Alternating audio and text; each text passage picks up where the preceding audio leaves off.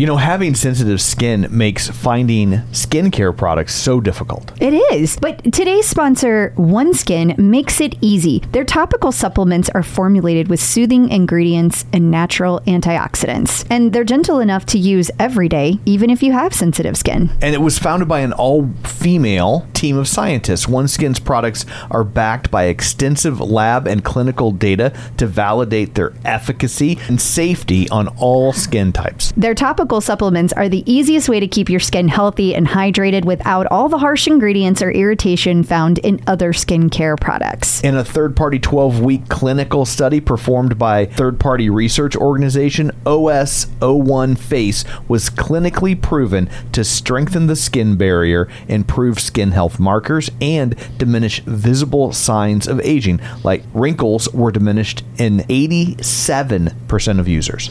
OneSkin is the world's first skin longevity company. By focusing on the cellular aspects of aging, OneSkin keeps your skin looking and acting younger for longer. Get started today with 15% off using code TCO at oneskin.co. That's 15% off oneskin.co with code TCO. After your purchase, they'll ask you where you heard about them. Please support the show and tell them we sent you the easiest way to stay motivated to do something is to make sure it's the thing that you like, but also to not focus on the numbers, the metrics, the people around you. I think whether it's a race or a run or the leaderboard, it's really easy to get caught up in where you stand in the numbers, in the paces, in the distance. There's always someone to compare yourself to, including your past self and your future self. I think that the best thing you can do for yourself is to stay in the present moment. Know that every day is going to feel different. Know that there are going to be great days on the run. It's more than just your output, more than a bike.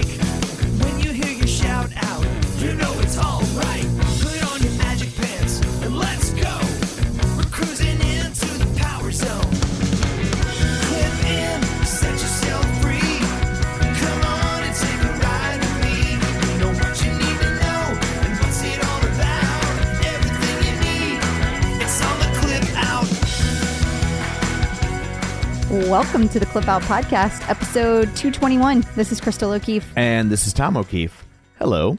Hi. So I guess we, you know, we should maybe just lead off with the fact uh, we had someone post Eric Goodman. It was Eric, yeah. Uh, that we hadn't done a Zoom in a while, so we thought let's do a Zoom. Yeah. So we'll just plug that right here. right here. It's it's the shameless plug before the shameless plugs, and we're gonna do one a week from Saturday. So that's the twenty. I believe it's the 28th, Eighth? but now you're making me second guess Uh-oh. myself. If But only- yeah, I'm pretty sure it's the 28th. yeah. Two Saturdays. So if you're listening to this on Friday, not tomorrow, Right. like don't Right. you know? It is the 28th. Yeah. Okay. So uh, if you enjoy our Zooms, then uh, Yeah, we're thinking like uh, 6 p.m. Central, Yeah. 7 p.m. Eastern, 4 p.m. Pacific. We don't really get a lot of mountain joiners. yeah. So 5 p.m. And if you've never done one of our Zooms, you should swing on by. The, the Yeah, water's fine. it's- It's, just kind of hanging out. It's, It's, there's no pressure. Yeah. Like it's not like, you know, you have to know something or Yeah. interact if you don't want to. If you don't want to talk, you don't have to. You can just hang out. But and, uh, and we don't just talk Peloton, although I will say it's like 90% Peloton. we do just kind of get on some random conversations, which Sure. I love. I love hearing people's information, their thoughts about things. Absolutely. And if you want the link for that, you should just join the group. If you join the Facebook group for the clip out, and we'll post it in there, and you can uh, you can come on in when it's time. Yeah, definitely. So, uh, what pray tell do you have in store for people this week? oh my gosh. I just got home and you expect me to know what I'm talking about? You're the one that hit record. I'm just sitting here. we are going to talk about these treads that, that are there's a fix ready we're going to talk to dr jenn about how to celebrate fitness milestones and uh, we're going to talk about another peloton lawsuit we're going to talk about met pros dropping by. Is it really as simple as calories in versus calories out? Uh, we've got tons of instructor news. We've got all kinds of things Awesome. Well, before we get to all that, shameless plugs. These are the actual shameless plugs now, just to be clear. uh, you can uh, find us wherever you get your podcasts uh, Apple Podcasts, Google, Spotify, iHeart, wherever you find a podcast, you can find us. And while you're there, be sure and follow us so you never miss an episode. If you would be so kind as to leave us a review, that's always helpful. We have a new review. Woo! This is from vegan mom, three girls. Okay. So it says, She's a busy mom. yes. And it says, I need to stop listening to the clip out. No. So says my husband sometimes. Oh. But in reality, I need to actually thank Crystal and Tom because of the clip out. I love my Peloton even more. I have the tonal.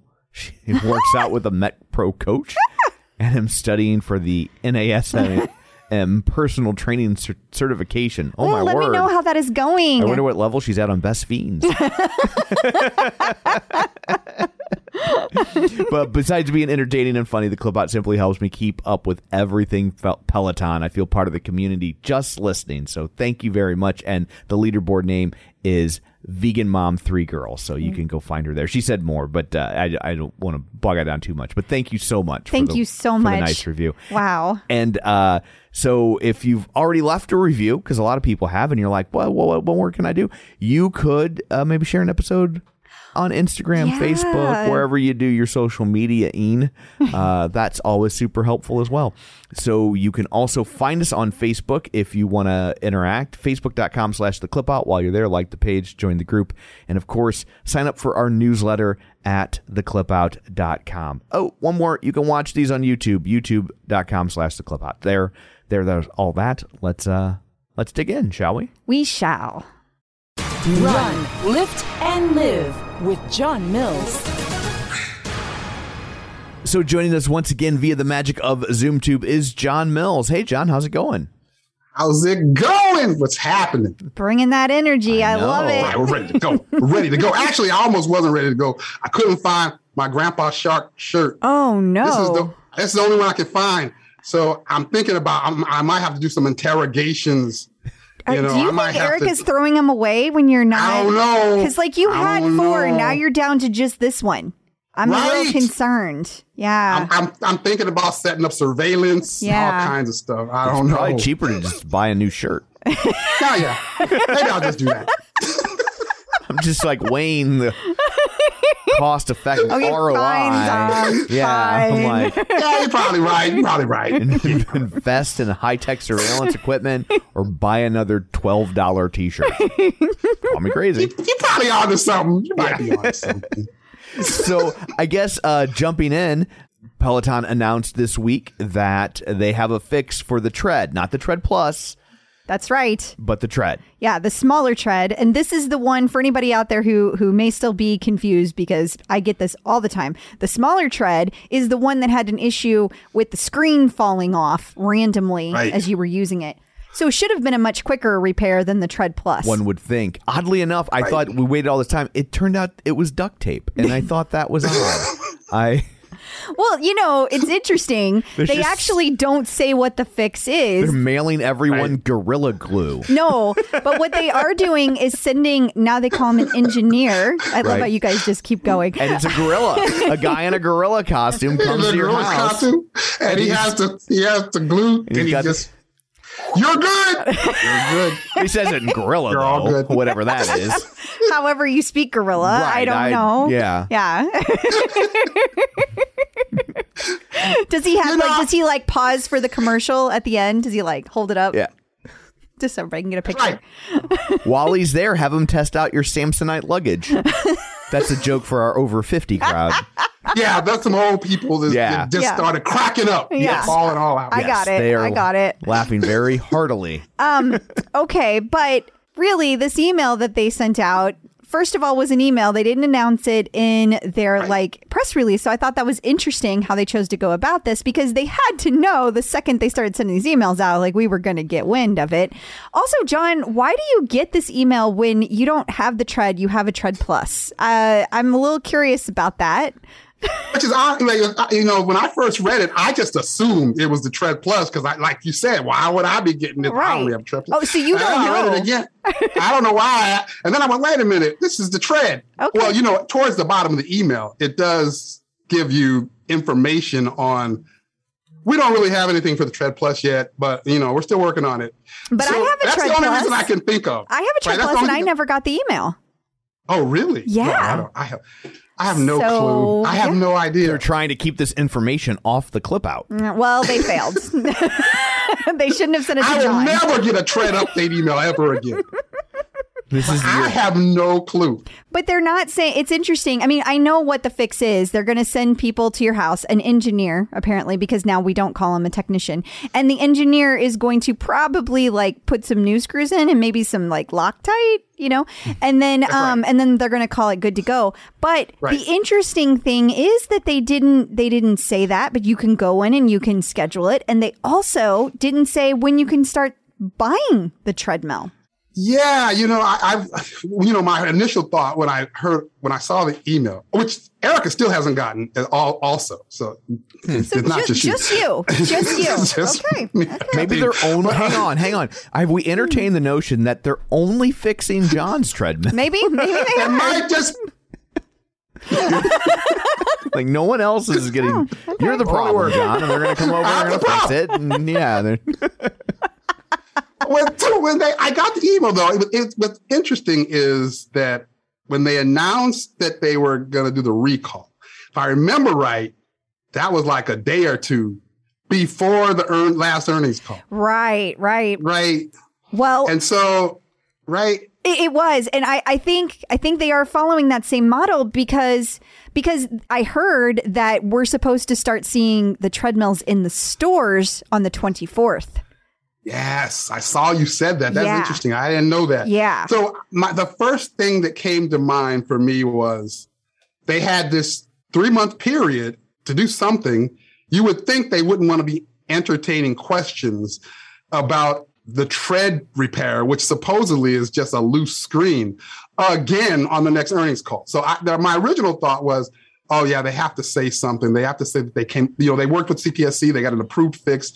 And I was questioning whether or not we would really see that fix. Like, was did they realize the fix, or it was just we've we've uh we've We've come up with a, we've come up with a fix, but we haven't manufactured it yet. Oh, that was I my see. original thought. Like we come up with a fix, we haven't manufactured it, but we're going to talk to it before the earnings call. Until you mentioned that, oh, they're talking about putting them back in the showrooms on the 24th and potentially, you know, selling them again immediately after that. So Well, and and Um, my understanding is they're thinking that the sale date will show up. Like we're going to hear the sale date on the earnings call. So I don't have like I don't have an inclination or I don't have an indication rather of you know when that sale date's going to be. Is it are we talking months Right. from now? You know, is it right around the corner? Because I still think that it's possible whatever they're manufacturing is not ready. But if it's Right. just Loctite, I wouldn't think this is that big of a deal. Just like squeeze some extra glue on it as it goes out the door and we're good to go, right?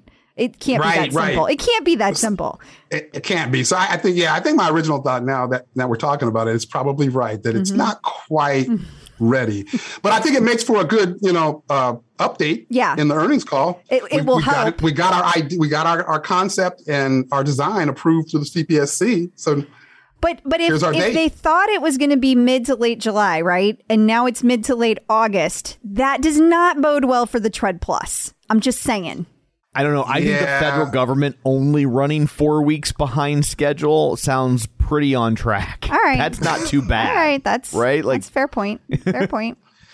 so. yeah, I mean, yeah, and and I hear you though. I mean, the tread, but affected like some six thousand plus machines, whereas the tread plus affected like some hundred and twenty five thousand machines, and they were more severe. Like Yeah. I know they said that there were some injuries with the screen, but it was more severe. So I would assume that they've got to be really kind of thinking through that thing. And there's going to be a lot more design and conversation and work with the CPSC. So I expected it to take time.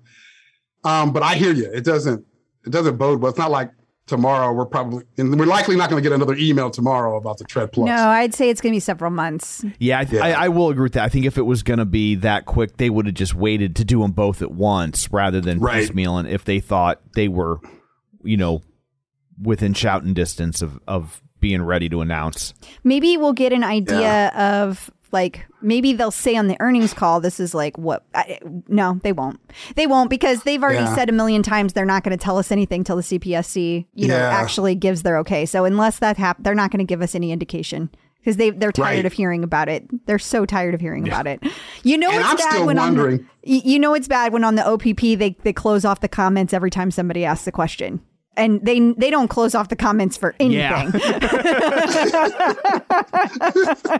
that does say a lot. for nothing. But if you say Tread Plus, you're done. I'm still questioning whether or not. I mean, how is it? Is it really coming back? I don't know. I really thought so from the beginning, but I know Tom. Tom was like instantly like, "You're never seeing another Tread Plus ever again." like, I mean, he said that to What? me. He said that to me Do I like have like a day. collector's item? Is this like? I think. I think it's at least possible that that's the case. It, it, it may not look the- what it, the way it looks now. Put it that way. That All I right. would not surprise me.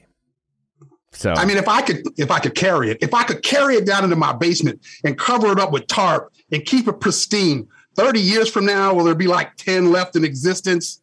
It could be. I mean, you see that with there was that uh, uh, there's an Apple com- the what's considered the first Apple computer. I think it was called Lisa, and that goes for like twenty or thirty thousand dollars. I mean, it's su- because it's con- it it was the precursor to Apple, and they didn't make that many of them. And who keeps old technology? And yeah, Right, so I don't know. I mean, we're definitely just making, right. you know, it's just conjecture. it is conjecture.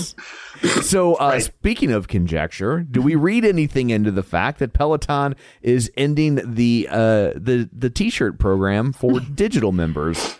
You know, it's weird because for years they didn't give it to digital members. And then they started giving it to digital members. And now they're taking it back from digital members. Do you think people were abusing it somehow?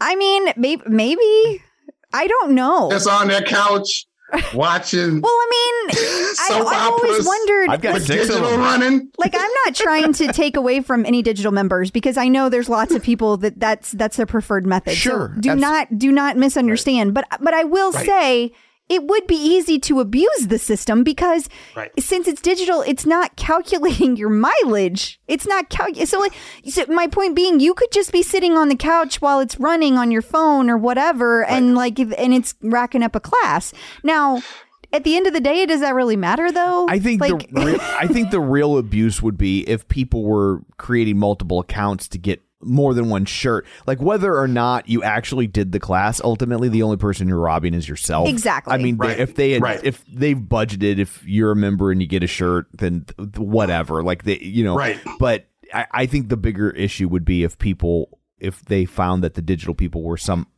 I shouldn't say the digital people, like they're all doing it. If there were people with digital memberships that were ab- abusing it and and figuring out an end run to get multiple shirts, you know, But even then, why would you do that? Like, like it doesn't mean anything unless you put in the work. Like, I just are don't even. People are. So I, I just. people want free things. You want me to tell you my radio stories No. of the prize pigs that No. would come to the remotes to I get love the that you have a passes? name for that's them. what that's what everybody in radio calls them. I Prize know, pigs. but it's people that funny. would just go. I mean, I still remember some of their names, and like to this day, if I do a ticket giveaway at the arena, They still show up. I up. see the same names. They just go from place to place. They want to win stuff. I can't even imagine. But there's what always their been- houses must look. like. There's always been people that have taken advantage Sure. of things that Peloton has Yeah. done. Do you really think they care about a seven dollar T-shirt or whatever it costs? Like, I don't know. It's just it's odd to me. It's odd.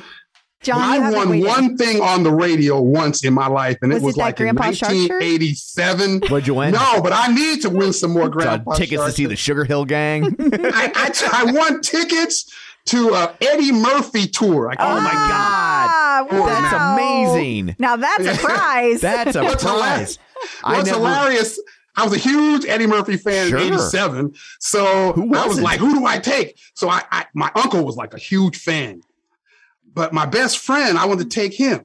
So I took my best friend. Turns out he didn't like Eddie Murphy at all. So I'm sitting there cracking up, and he's just. Did you- I'm like, this is the worst ever. Did you Who stop? doesn't like did Eddie you stop Murphy? being friends with that guy? Who doesn't like Eddie Murphy? Regretted Especially- not taking my uncle. I bet. Horrible. Yeah. That's insane. I don't, can't even That's right, process not liking Eddie Murphy circa 1987. Yeah. That's he like, wasn't laughing at none of the jokes. Are you still friends with this person? please say Nah, I no. don't stop. Okay. Good. Okay. That's good. Family first, John. Family first. 87 so that would have been he would have been like uh that would have been right before he filmed raw right that would have Oh Right before, man! yeah. So he Yeah. was working on the the, the actual working on Raw. material going into Raw. Ah, oh, He's John, still working. Yeah, That's, yeah, that's still working. amazing that you got to see I never that. got to see him, and he was getting ready to announce a big tour. It was all booked right before COVID, and they had to put the Yeah. kibosh on it. It was going to go coming to America too, and then they were going to roll out with mm. with a big tour. And His, his for his return to stand up, and he was going to go play arenas. And I was like, closest city, we're going because I figured it wouldn't come here. And uh, and so I was I because I've never seen him. He's one of the few like comedy legends I've never seen. So I am super Yeah. jealous that you want Eddie Murphy tickets. Well, yeah. Oh, it was awesome. Yeah, I oh, it bet. was awesome. I bet. Yeah, I just brought the wrong person with me. Yeah. It sounds it. Yeah. He's Should have been like, go wait in the tickets. car. Go Yeah. wait in the car. You're like, go buy me a t-shirt. But you know, relative to this thing with the t-shirts with Peloton, I just kind of saw this as aligning to what they've been talking about generally about their funnel, right? Oh. Isn't this just another thing to say, well, if you want a shirt, drop 2500 on that But do, bike. do you think that would really move the needle? yeah, like why Like, I can't imagine a shirt motivates somebody to pull the trigger on a bike. Like, I get what you're See, saying, that's big just picture. another That thing. yeah, It's like it's, but if it okay, but it, it might be the tipping point. I- like, I oh, I don't get the metrics. I don't get this. Now I don't but get they a shirt. they get so And I don't get the shirt. Oh hell no! Let me- But I thought they did get the met like some of the metrics now. Don't they get? Some, I mean, they get they get something. They get some kind of feedback or something. I don't know. Yeah, never. I don't mind. know. I don't know. I don't know. Never been a digital. But that's member. how I saw this. I just saw it as like pulling pieces away from what you might get from Well, digital maybe. versus what you might get better best. full connected license. Yeah. Okay. Uh, you But you're right. I hear you. maybe How much that moved the needle? Maybe know. it is that because they did just promise four million memberships over to uh, United Healthcare, and they were like, "Ooh, that's a Oh. lot of T-shirts." That's a good point. That's a real. You know what? I That's a lot of think. t-shirts. I honestly like. I think now that we've talked this out, I think that's the answer. I think they're like, if we're giving away this many free digital memberships, we can't be throwing all these T-shirts. you at know what? What? Just to add, just to add to the point that that makes sense. It ends August thirty first, and you and the the United Healthcare thing starts on September second. What? You see, there was some accountant. He was like, Yeah. four million times 1999. Oh, hell no. Cancel that. Cancel that. That's out. All right, well, we figured it out. We, We, figured solved it out. It took the three of us, but we figured it out. So okay, good to know. And I'm still insanely jealous that you saw Eddie Murphy. Yeah, man, Tom doesn't get performer jealous very I often, don't. but There's that not is a very good many. one. Mm-hmm. Like they, I know a guy that saw Nirvana. Like they played St. Louis once in a club, like a million years ago. a million years ago. So it's like, yeah, and you like- know, and then at it, you know, you you know, you buy the gear. I was buying stuff. I don't have any of that stuff anymore. Like I wasn't a collector. I was like wearing it. You know, like it's all gone. It's horrible. and I also still apologize to my uncle for you know for the past thirty plus you years. sh- need to. You do. You need You need to. to. that you absolutely need to. Man. I only have I like I only have one comedy thing like that in terms of like I saw them and now it's weird, but like I like when you saw him, he was working raw. I saw Bill Right. Cosby when he was doing what would become himself tour. The Wow. dad is Okay, great. yeah. He, he gives us chocolate cake, like that whole Right. thing. And it was Wow. And so and like now it's like I can't even brag about it because it's all weird. Yeah, now it's Yeah. weird. Yeah, now it's weird. Now it's just sad. Now you can't even tell nobody about it. Yeah. No. But uh but anyway, on that note, on that weird note, let's wrap Oh, that that strange note. Yeah. Okay. All right. So thanks for joining us. Until next time, where can people find you? You can find me on Facebook, my Run Lift and Live page or group. They can find me on Instagram, Run Lift and Live, or at runliftandlive.com. If you're looking to avoid carbs, it's always a challenge trying to find bread that fits in with your keto lifestyle. Right, because you want to make sure that it tastes good and you want to make sure it has good ingredients. So I think Hero Bread does both. Especially when you're in the store, you are overwhelmed with bread choices. Yes. And I've had other breads before that claim to have low net carbs, and you are certainly sacrificing taste, texture, size. Yes. None of that with Hero Bread. No, because sometimes on the ones that have the low net carbs, they have like no substance to it. It's like eating air. It is. And Hero Bread actually really tasted good and it felt like a solid piece of bread. Like I did not feel like I was giving up something. I was surprised at how big each slice of bread was. Here's the real test of a piece of bread. I didn't make a sandwich with these. I just had toast. Which you love because you have toast almost every day. I do. It was the best textured bread of this sort that I've ever had. And if you're doing the math, it's zero to one grams of net carbs, zero gram sugar, and high in fiber. So don't give up being a breadhead. Hero Bread is offering 10% off your order. Go to hero.co and use code TCO at checkout. That's TCO at H E R O dot C O. Man, there is nothing worse than when you buy a pair of sunglasses and then you lose or break them. I would agree. So what do we do about that? Well, that's where Goodr comes in. Their sunglasses are $25 each, so nobody likes to throw away $25, but it's a lot better than throwing away a 100 or more dollars on a pair of broken sunglasses, right? Yeah, I mean, absolutely. I have to say, that's not my favorite part about Goodr. My favorite part about Goodr is that when I run, they don't slip, they don't bounce, and they're 100% polarized. Um, and they also come in like a million different colors and styles. For your $25, you're not sacrificing comfort, safety, or style. If you want to support the show and pick up a pair, Goodr is giving the Clip Out listeners free shipping on their first order. Just go to goodr.com slash TCO. That's G-O-O-D-R dot com and use code TCO to get free shipping. Goodr offers a 30 day money back guarantee and 100% satisfaction. Find your pair at goodr.com slash TCO and use code TCO to get free shipping. Getting the psychological edge with Dr. Jenn. Joining us once again is Dr. Jenn Mann, licensed marriage, family, and child therapist and sports psychology consultant. You may know her from VH1's Couples Therapy with Dr. Jenn or VH1's Family Therapy with Dr. Jenn. She also has a long running radio show, The Dr. Jenn Show, and she's written four best selling books, including The Relationship Fix, Dr. Jenn's six step guide to improving communication, connection, and intimacy. And most importantly, she loves her Peloton. Ladies and gentlemen, and all points in between, it's Dr. Jenn. Hello. Hello. Hello. Good to have you back again. We have another question for you from the Clip Out community. Uh, this one is from Ashley Gallowina. Uh, she says her biggest problem is motivating or being happy after she completed a big goal. For example, running a marathon and then the aftermath. She trained all that time and then it's time to take it easy for a week or two, but in your in her mind, she's fighting a lack of motivation to continue to the next goal. That is a real thing. Did you feel that after your marathon when you or your marathons when you did them? You know, I did a marathon in 1999. It was such a huge accomplishment for me. Like, it, for me, I- really was able to celebrate it. Like, it, it, I felt so good about having completed that. And now understand, I did it in five hours and 20 minutes. Like, I, you know, I'm no Usain Bolt by any means. I'm no Becs Gentry, but I was just so happy to complete it. My goal was to complete it without needing to crawl. I was like, I'm fine walking, I'm fine running. As long as I don't have to crawl, I'm pleased. So I think that this person really needs to examine what is holding her back from experiencing the joy of these monumental occasions. I mean, running a marathon is a really big deal. Like, Yeah. not everybody does that in a lifetime. It's a huge accomplishment. And I think part of the question for her to ask herself is where else am I holding back in my life from feeling joy?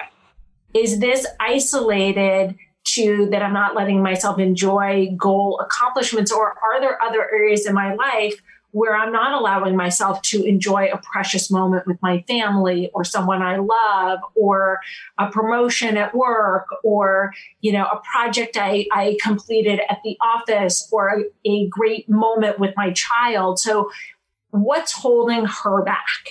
And what is her resistance to recognizing her own greatness Did she get a message as a child? Did she get a message growing up? That, you know, sometimes there are families where people say, like, oh, don't get too big for your britches, or like, oh, you know, you think you're all that, which is so unhealthy. And I think it's important to look at where did you get the idea that you should not be celebrated? Where did you get the idea that this is not a fantastic accomplishment? Where did you get the idea that you should be smaller than you are? And I mean that metaphorically, that to me, when, when you do something like this, like this is worth celebrating. Like this is worth internally celebrating, but also with the people who you love. And I remember after I ran the LA Marathon in 99, and it was for me, it was huge accomplishment. It's still something that is like a really cool thing in my life that I feel really proud of. And my mom gave me a bracelet with a note saying, like, congratulations. This is amazing. Please don't do it again.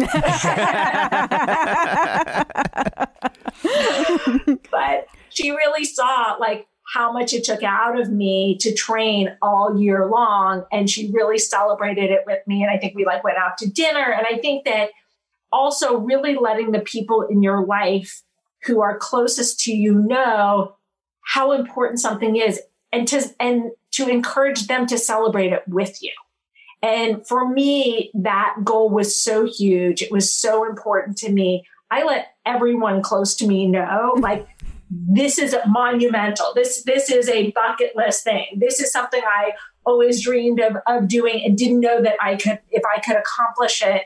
And like we're going to celebrate when I'm done with this. Like this is a big deal. I don't need to do it more than once, but like this is something I really want to do. And I think that she also needs to surround herself with people who are ready to celebrate with her. And, and interestingly enough, and I talked about this in my book, The Relationship Fix that there are studies that show that couples who celebrate milestone events and important moments like that have more successful relationships, tend to stay together longer, and tend to have a better quality of relationship. Interesting. That yeah, is, to me, this kind of has an air maybe of like imposter syndrome. Like I know I do it sometimes. I know you do it sometimes. Yikes. Crystal. Uh, which is like you create these thing, these goals you want to achieve, and then once you achieve them, you're like, well, if I did it, it couldn't be that hard, you know. And And I and, think you and instantly that's a downgrade. great point. And, and I think that that's a, a great reveal from you. And I think it's something that other people will relate to. And I think instead of that kind of mindset of, well, if I did it, it must not be that hard, uh, it needs to be, wow, I did it. I'm so cool. Like, I'm amazing. Like, I I underestimated myself. Like, wow, like I'm so amazing. Like, I mean, again, I look back on that marathon. I don't care that I did it in five hours and 20 minutes. Like, and Becs did it in like five minutes. but, but to me, like, I really looked at who I am, how I felt about running and where I was in terms of running when I started and what my goals were. I made appropriate goals and I really let myself celebrate. And I think that we all need to celebrate ourselves more. And I think we need to give ourselves the room to do that. And like I mentioned before, she really should look at what is going on that she's resistant to celebrating herself, that she's so hard on herself. And where did she learn that? Who, whose voice has she internalized that that's where she's going? Ugh. I know. I was like, what what part of the Midwest are you from? I know. I'm thinking she it's very- is. This is a Midwest It's thing. very Midwestern. I mean, I'm sure it happens everywhere. Yeah, But it just feels like it's kind of in the water. yeah, here, like what you were know? saying about like too big for your britches. Like I Oh was God. raised on that. I can't tell you how many times I heard that as a kid. Yeah, same. Yeah. Same every I- day. I know, but just for the record, I know people on both coasts Okay. who have gotten that message as well. But I, but I totally get where you're coming from. Yeah.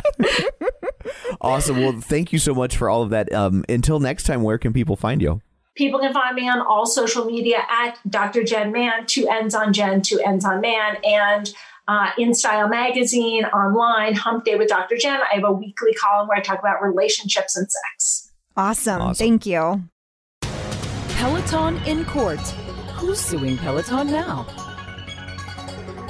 So Peloton is uh, getting sued. We've got two Peloton lawsuits It's this been a week. big week. Yeah, it's been a little bit since somebody sued Peloton. I, they were about to lay off a couple lawyers, but uh, thankfully somebody stepped up and kept them kept them in business, and so the lawyers get to stick around for another couple weeks while they handle these. So they're being sued uh, first off for improperly charging sales tax. Yeah, it's interesting. So um, I've had some people weigh in on this, uh, attorneys weigh in on this that said that um, this really isn't uh, that big of a deal because what they're what they're talking about is not being able to charge sales tax on digital goods, but because um, Peloton does theirs a little bit differently, that Peloton should be okay. However, I have also had lawyers weigh in that say absolutely not. This this qualifies as digital, and there is it's very black and white. It's very clear, especially in Massachusetts, and so they are going to they're going to lose. Um, I have no idea uh, It's so who is right. for lawyers to disagree. I know, right? Uh, who'd have thunk it? So yeah. like obviously not an attorney, certainly not attorney in the in the three states where this is affected. But yeah, New York, Virginia, and Massachusetts. For anyone wondering, but it, it seems to me just like applying logic, which you can't always do when it comes to the law. But if they passed that money onto the government, because they're saying that it's like they profited inappropriately or something like that. right? But if And- Peloton then passed it on, but if it's a tax and it's just a pass through and they handed it over to the to the respective states, I like they really aren't profiting, right? Yeah. And having worked at companies that do corporate tax, like I can I can verify that it is one of the most confounding and confusing things I've ever seen in my life. Yeah. Um, because if you're if you're taxing for a service versus uh in this case a digital good versus an item and where that item originated from can actually change whether or not you charge tax. So like if the item was made I'm making up states, but if the item was made in Nevada and then shipped to Missouri, but was then used in Illinois, that's a completely different rate than being made in Nevada and staying in Missouri. That's a completely different thing. Yeah. And so who wouldn't get confused? But you know, people are like, well, they're a big enough company. They really should have this Yeah. shit figured out. So That's fair. you know, I mean, I don't know how it's going to go, but we will, we will see. This is another class action lawsuit. So, um, Yeah, I thought it was odd at first. I was like, it's, we didn't hear any rumblings of this because normally they're on Facebook, like trying to drum up people. But then I thought, well, they probably geo targeted it, and since we're not in one of these three states, we, yeah, we didn't see it. yeah, that makes sense. So we'll see how that one turns out. Yeah, and then uh, moving along, TMZ is reporting that Peloton Brew, Yeah, cold brew. Peloton Cold Brew, So a coffee company, basically. Uh, yeah, is suing Peloton. I guess because they registered a trademark. Peloton Cold Brew registered a trademark for the making cold brew coffees under the name Peloton, And they did that back in 2017. and Peloton never said anything. And Mm-hmm. then three years later, they were like, "Yeah, maybe not." Yeah, so you know, Pel- I know that Peloton was on a they they've gone through phases where they've really cracked down on people. Back when we first started the podcast, for example, a lot of people had Peloton stuff out there for sale and all kinds of things and Peloton didn't really do much about it. In fact, they were even like sometimes sharing their uh their information with people to be able to do that. Yeah. And then it, it got to the point where it, it was getting a little out of control and they f- they really had to protect their brand because if you don't protect your brand then Right. anybody can use it i mean we've talked about this before Yeah, because that's that's what happened to spin Com- that's the place that owns spin right you know and it's why they've they've gone after people just so harshly and and disney runs into this where Right. like they'll sue a nursery s- school for put painting mickey mouse on the wall. There was one story where it was like a little kid died and they put spider-man on his tombstone and they were like yeah like you can't can't do that. and then i think they finally were like give us a dollar. Okay we gave you the rights. But but yeah like but if they don't do something like that then you open it up and anybody can do it right. So- and so so i do i understand it. And i will but this one is more complicated because the word peloton doesn't belong to peloton Right. and it's been used for many many years long before peloton came around so the the word peloton not this brewing company before peloton but it's been used in many ways and so um it will be interesting to see how this one turns out they're probably going to settle is my guess That is my guess. I will also say it doesn't it doesn't look like they're being like cutesy, like they're like it's Peloton, but it's not Peloton. Like it the logo doesn't look like a Peloton logo in any No. way, shape, or form. They're but not- it was late enough in the game that you gotta wonder if they. Sure. But but then again, early enough that like they really hadn't gained the amass like this huge momentum that they have now. So Right. I don't know. It's a tough call as to whether or not they're they're being too cute by half or not. I tend to think that they're not, but who knows? It's ultimately it's a judge's call, right? It is. Peloton in the news. Business Insider has an article. Uh, I gave into the hype and bought a Peloton bike after 30 days of using it. My life has genuinely improved. The first way it improved is it makes me write the world's longest headlines for articles. Well, in her defense, uh, probably Business Insider did that. yeah, the, the- not I, her. I do know the authors don't write the headlines right. for the articles, but that is the worst headline. All I think SEO, man. I mean, Jesus Christ, A headline for your story shouldn't have a subplot. yeah, that's like a that's like a Dr. Phil circa 2019. Yeah. there was like a season of Dr. Phil where every episode Everything was like 50 words for the description and the title. We're just like, what is going on? Did you hire Tolstoy to write your subject lines? Uh, but anyway, um, yeah. So uh, this was written by Michelle Gross, and uh, she had been hearing rave reviews. She kept putting it off, didn't want to get it, and then she ended up getting it, and surprised, she loved it. You know what I'm surprised about? What's that? is how many people love this article. Eh, don't misunderstand. There's nothing wrong with the article. That is Yeah. not to pick on her at all. It's just duh. You know what Yeah. I mean? Like duh. Of course you did. And, and I feel like when I saw this article was in the lineup, I hadn't read it yet, and I'm just kind of like, uh, and truth be told, I still haven't.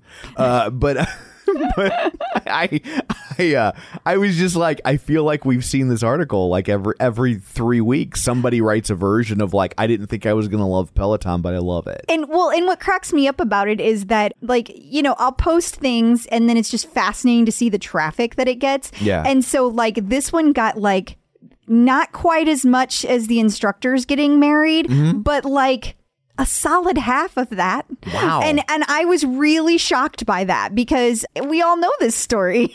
Right. I'm just, You've lived it. yeah, I'm not I'm not surprised by it, but Yeah. uh, but I I love when people do come out and they're like I was super against it for whatever reason, and then they come around to the they see the light, and it's like you have now been inducted into the family, and you are part of Peloton now. Um, so that's great. And then the fitness sister, I know how to say it now because she was a guest on the show. I thought it was Fitnessista God damn it! Then I don't know how to say it. because we said fitness. This fitness sista, and she was like, "No, it's fitnessista." We were like, "That makes more sense." Oh, okay. well, then I think we all know how well I listen. but her her blog had an article uh, t- about just 10 of her favorite gym-free cardio options and of course Peloton is uh, right there at number 1 on the list. Yeah, which is great because she's now had it so so many years and she still loves it just as much as she did back at the beginning. So that's nice to see. And and if you guys did not know that, we interviewed her a while back. I, I don't remember what episode she is, but I do know that it was a, a, a joy. And her blogs always have lots of great information, not only about Peloton, but all kinds of workouts. She gives workouts that she does. She gives uh, nutrition help um, and like recipes, all kinds of things. This is a great blog. And uh, Mirage News, which is, uh, I'm assuming, out of Australia, writes about home fitness pioneer Peloton takes Australians for a high tech spin. Yeah, and uh, so the general manager Karen Lawson uh, was interviewed for this article, and she talked about why she sees Australia as a major opportunity. And so there's three reasons Australians have embraced the trend for home and boutique fitness. Australians are early adopters of new technology, and Australia is a regional gateway to the Asia Pacific. So I agree with all of that. Now, there's an interview that will be airing in a few weeks where we actually talk to somebody who lives in Australia, and it will it will be interesting to kind of go back to this article at that time and compare it because he had some different thoughts about how Australia will or will not embrace Peloton. So, very interesting to me. Do you have any thoughts on which country they're going to go to next, Tom? I feel like it would be something Spanish speaking. So I don't know if that would be Spain or or Mexico. Yeah, I don't I don't know because they can do they're already starting to do Spanish speaking classes out of the uh, New York studio. So I'm curious if they will move into a Spanish speaking country or continue to just broaden the horizons Yeah. um, from there or both. Or Doesn't maybe either or. maybe they'll hit somewhere uh, in Asia. Yeah. You know, I mean, especially since so much of the manufacturing is over there. Why, you know, like I guess it would cut down on shipping. Yeah, It's right there. Very true. You just open up a dock and people could swing by and pick it up. That's how it works, right? Right. Yeah. No. Clip out. Joining us once again via the magic of ZoomTube is Angelo from MetPro here to answer all of your fitness and nutrition questions. Hello, how's it going? Hey guys, great to be back. Great to have you. Um, I think we have another tough question for you. Um, I feel like a depends is coming. That before I even ask, one the- of your questions are tough, Crystal. Every one of them. we got we have a we have a very inquisitive group. You know, they they. They're very into what they're doing. Um, okay, so this one comes from Amy Owens, and she says calories. Is it really just calories in versus calories out, or do I need to be doing keto slash vegan slash paleo instead? I'm so confused. It, it's not depends. The answer isn't depends this time, Crystal. Oh, I really thought you were going to say it is. it's not depends. No. Uh, so the answer, Amy, is no. No. It's not calories in, calories out. The answer is no. That's it. Great podcast, you guys. All right, Thanks, well, that okay. was Where do people find you next? Till next time. Okay, so you probably want a little more. A little bit, yeah. I guess. okay, so uh, so no, it is not calories in and calories out. Um, however, the problem is be, we know that it's not just a calorie is a calorie is a calorie. That is proven. Anyone who says otherwise is is probably going to try and sell you something. So there's more to it than that. The problem is we always, we swing too far in the other direction, and then you have the group that says, "Yeah, calories don't matter." In fact, at all. Like, no, that's that's not true. Calories very much matter. Calories matter a lot, and it will largely influence uh, your metabolic outcome and what what happens with your body. So it's one of the factors that you want to balance. So when it comes to weight loss, I, I'm just going to list all things that will trigger weight loss Okay. there is calorie restriction or calorie adjustments. There's carbohydrate restriction or carbohydrate adjustments. And those two tend to be the two big grandfather techniques that are going to have the greatest influence. Okay. Then past that are the things that are very relevant, very important, by themselves aren't going to swing the dial dramatically, but when combined with other strategies will add up. And that is going to be your meal timing, meal frequency, and then the glycemic load of the foods that you choose will impact. Beyond that, there's drugs. Drugs impact, but we don't want to use that as a method because what do drugs have? Drugs have side effects. Yeah. We don't need that in our life when not nec- medically necessary. So what we're looking at is where are the levers? So when I look at somebody's meal plan, their routine, the, the very first thing I do is I want to get a nutritional history, kind of their their fitness culture. What are you currently eating? And I, what I'm looking for, and these are kind of, you know, behind the curtain secrets, what I'm looking for is where do I have the most leverage? Because people wonder sometimes I, I do, I cut calories for an individual, and other times I don't cut any calories. I even add, but I do adjust their, their uh, carbohydrates or other macronutrients. Well, it's not a, I'm always going to do A or I'm always going to do B. It's, I'm going to look where do you have the most leverage? So, Amy, add up your calories and add up your carbohydrates and see where you're at. If you find that you have excess calories that can easily be cut, I'd probably start there. If you find that, oh, when I add this up, I'm really in an appropriate range for my size and activity, I'm not too high on the calories, but most of my calories are coming from carbohydrates, you're probably going to see more influence out of manipulating your carbohydrates versus cutting 50 or 100 calories out of your total for the day. Where do we have the most leverage? And most people, it's a combination of both. But keep in mind what you take out, you have to eventually put back, or at least put some of it back, because no matter what you do, your body's going to get used to that. So if you do this little experiment and evaluate your over, say, a week's time, your average calorie intake, your average carbohydrate intake, determine which of the two you have most leverage with, then also set yourself a, a very moderate goal that you can hit as far as weight loss.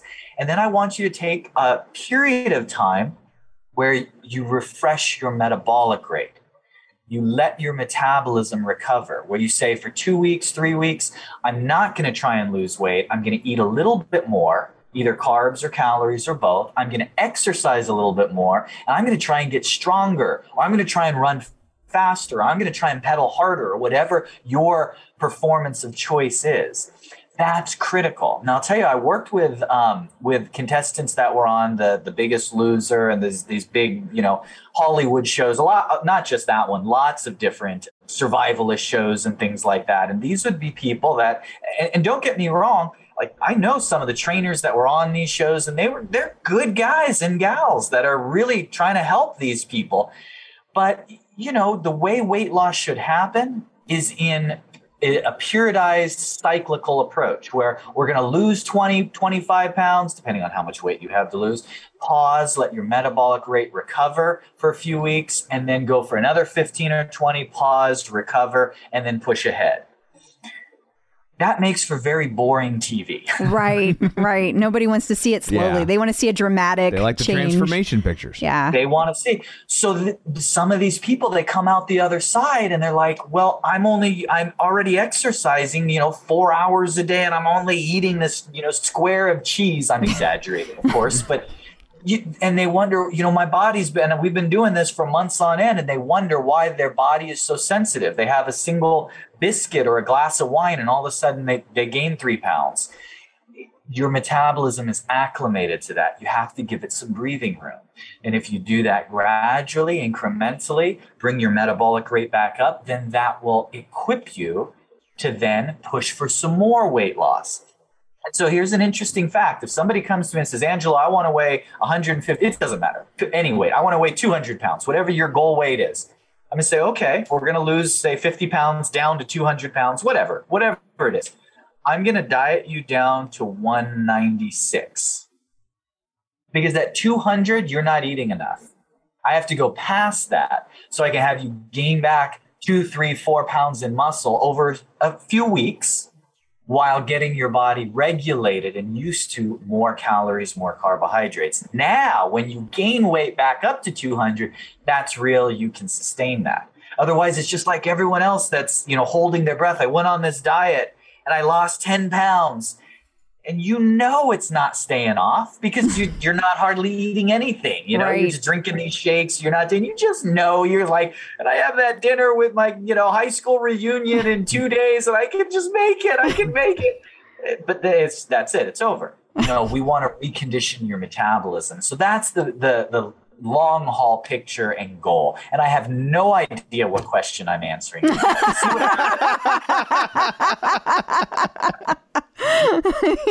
Well, there had to have been an answer in there somewhere.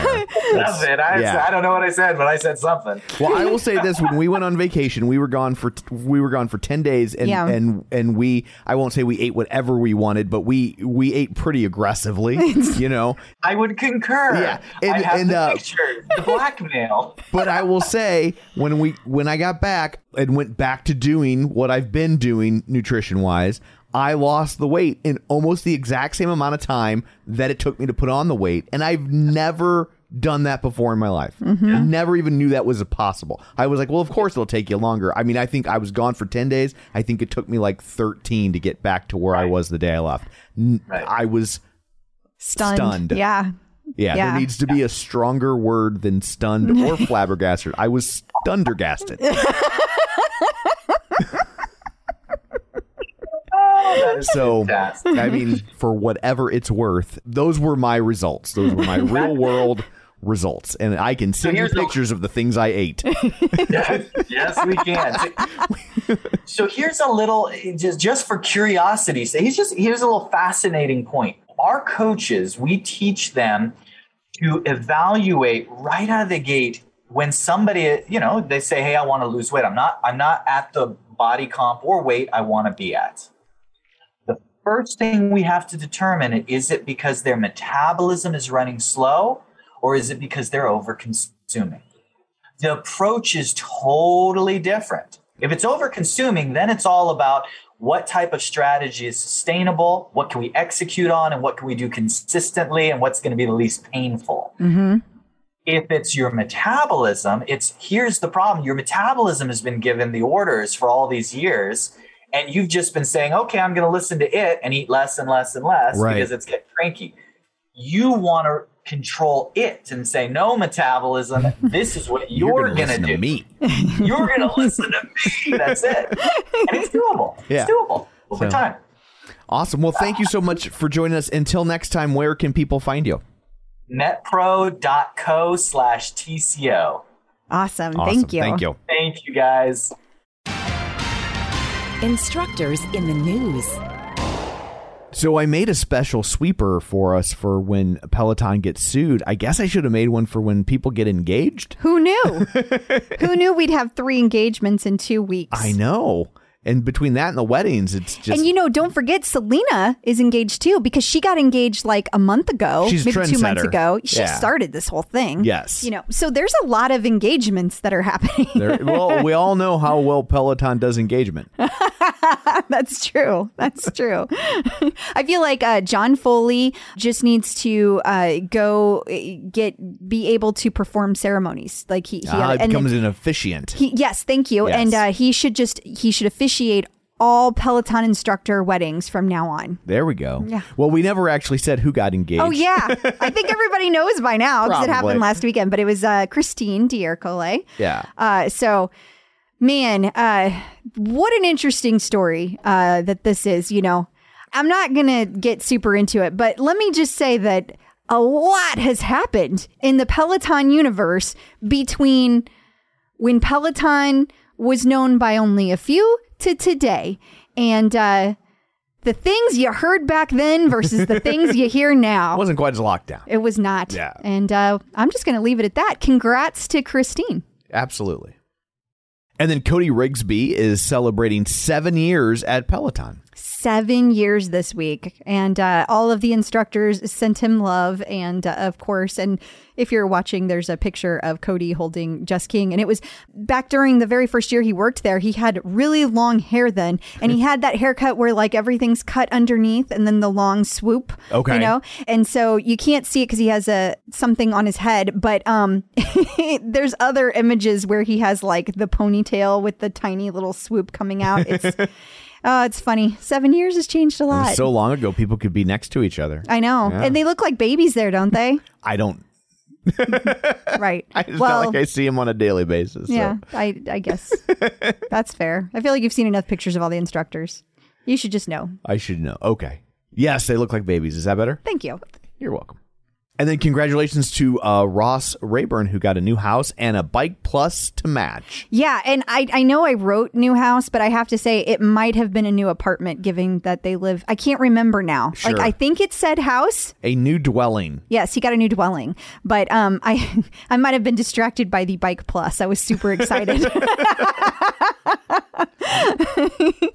uh, but he said which is more exciting, and uh, I I will be interested to see which he thinks is more exciting once he gets all moved in and settled and gets to ride his bike. That'll be great.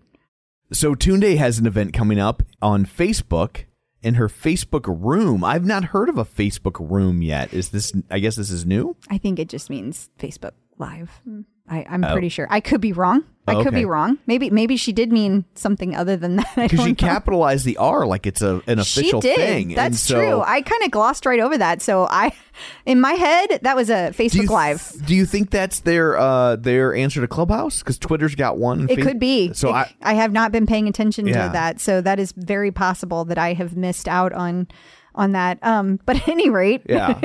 and and so she posted it yesterday. So it happened last night. So it happened Tuesday night. What are we on? What day is it? well, we're recording on Wednesday. I don't know what day it is though. oh, today is the 18th. 18th. So it happened on Tuesday, the 17th. Um, so if you want to go back and look to see where it was, like, you know, and listen to it, at It- any rate, And yeah, and it was with uh, New York Times bestselling author, host, Emmy Award winning Fox Sports analyst, and uh, creator of Uncomfortable Conversations with a Black Man, Emmanuel Acho. I hope I'm saying that right. I hope we are too. Yeah. Uh, so if you want to check that out, you can find that over on Facebook. Yeah, very cool. I love seeing um, Peloton have these opportunities to be able to share because, like she she pointed out that she's friends with him too. So I like that they're able to use their personal connections to further the conversations that are important to them on the Peloton platform. Absolutely. People magazine finally uh, noticed that Ally Love got married. So, yeah, I mean about that. I feel like I feel like this was like a deal already made, and they um because they knew that she was going to post all of her own stuff, they like agreed on a date that they would post this. That they'd sit on it for a minute. Yeah. Yeah. yeah, But, I, I uh, think so. But they have a nice write up in People. That's all They do. exciting. It goes into great detail about all five days. So if for some reason you manage to miss one of these posts and one of her outfits, you now have a chance to go see all of it in People magazine. If you did miss it, this will give you the opportunity to be all caught up. yes, it's all in one place where you Mm-hmm. can just binge. Yep. All the outfits, one one click. You know, I gotta say, uh, it did amuse me because I, I told you last week that several people brought up the fact that this was just too big. Like Yeah. too big, too much. Lots of complaints about it. But um I'm not going to say anything other than I did think it was interesting that Paris Hilton is getting married. And uh, she is having a three day event with 10 outfit changes. So, just to recap Ally Love, five days, Paris Hilton, three. you decide. Bustle.com talked to Kendall Toole.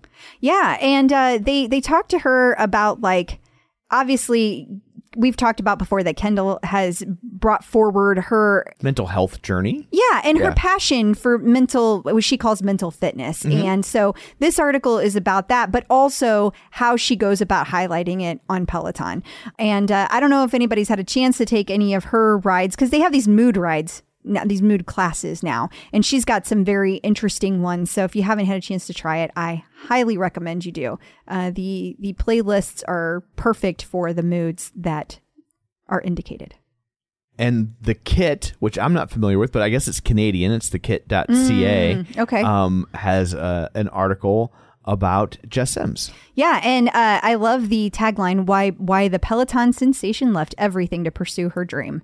And this is a great article that goes through her motivation for why she why she left teaching and all that she had to kind of leave behind. She's been featured a lot in articles lately. I find it so interesting when this happens because you know Cody that was happening to for Right. a while, Robin before that, uh, and so it's it's Jess's turn. I also find it interesting that this is Canadian. So, like, I we know we used to talk about how, or we've talked in the past about how there there were so many articles about Peloton now that we've actually kind of pared back on on drilling down on all of them because it's such a common occurrence, and I almost feel like this is an indication that they're really starting to gain more traction in Canada when you're seeing the Canadian press focus on instructors in a way that they haven't been previously. I definitely agree with that. It makes a lot of sense. Past guest update. So, uh, as the fancy dancy sweeper told you, we have a past guest update. We do. Uh, Kristin Fleschner uh, was on the show way back on episode 101. Wow. That's how long it's been. And Kristin is an amazing person. She is uh, an attorney, she is a paracyclist, and we talked to her about both of those things. And let's not forget that she she has her own disability. She she is legally blind, and uh, she does so much to advocate for people that have disabilities. And she's helped companies all over the world, including Peloton, by consulting with them and helping them make their products more accessible. Well, Kristin has been uh, struggling, and we just wanted to send our, our love out to her. She recently had to have a kidney transplant. Uh, for those of you who might be following her story, uh, just wanted to let you know that that that transplant did go well, and she is recovering. And uh, we send all of our love and support to her. Absolutely. Peloton artist collaborations. So we have a new artist series of sorts. It's not a musical artist, but uh, they have Disney classes on the way. Yeah, and it's an interesting triple uh, collaboration because Disney and Spotify and Peloton all teamed up on this one. So they're using the instructors from Peloton are using songs from the playlist on Spotify Okay. that Disney helped them curate. Uh, so it's a triple. collaboration. Fascinating. It's Yeah. also fascinating coming on the heels of Echelon's Jungle Cruise. It is, You know. right? So that it is interesting because like they had a movie, but then Peloton does this big thing. Right. so They get a movie and and Peloton gets all of Disney. yeah. uh, so are you going to take any of these classes, Tom? Because I know you love the Disney music. Well, there's a Spotify playlist. That's probably plenty for me. I really thought. W- really? I thought maybe like a yoga. really? Like maybe a yoga. Nah. No. I'm good. Okay, fine. well, I will take them. Okay. All right. Let me know how they go. I will. Peloton birthdays. And finally, uh, upcoming Peloton related birthdays on August 20th, you have Jill Foley. And but more importantly, you have Clip Out Crystal. Her birthday is on Friday, August 20th. So well, uh, the I am day this- definitely not more important than Jill Foley. I disagree. Aw. So uh, if if you swing by the the Clip Out group, wish her a happy birthday. Thank you. as, if, as if you hear this on the, the day it comes out. and it also uh, on August 24th is the birthday of Aditi Shah Happy birthday to Jill and Aditi. and Crystal. Checking in with the Peloton community. So joining us today via the magic of Zoom Tomb is Ali Feller from the Ali on the Run podcast. She has a very, very successful podcast where she talks to people who love to run, but they also have other fascinating aspects that make them interesting and inspiring. Hello, Ali. Hi. Hi, thank you so much for having me. I'm excited to be on the other end of the conversation today. I didn't do any prep for this. I just got to show up. So Isn't it great? is Every once in a while, Yeah. when we get asked to do something, I'm like, oh, this is awesome. I can just sit down and All I have to do is show up. all I got to do is answer. Yeah, Yeah. exactly. Though I will say I am a little bit more comfortable being on the side that you are on. I like being the one in control of the conversation. Okay. So I will do my best not to turn it around and just fire questions back at the two of you, but we'll see what happens. okay. Okay. We've Noted. had we've had people when we did Dr. Jenn when we Yeah. interviewed her the first time. Yeah. it was like it ended up being her interviewing us the whole time. Yeah, she got real deep on uh, Tom's anti-exercise Yeah. trip that he's on. So she took the And I won't hold thing. back. Oh no, you don't have to hold back. It's fun when people don't hold back. absolutely. That's what we're here for. Deal. but I am curious because you've been a runner for a long time. So how did Peloton like show up in your life and you decided, "Oh, I need to get that bike."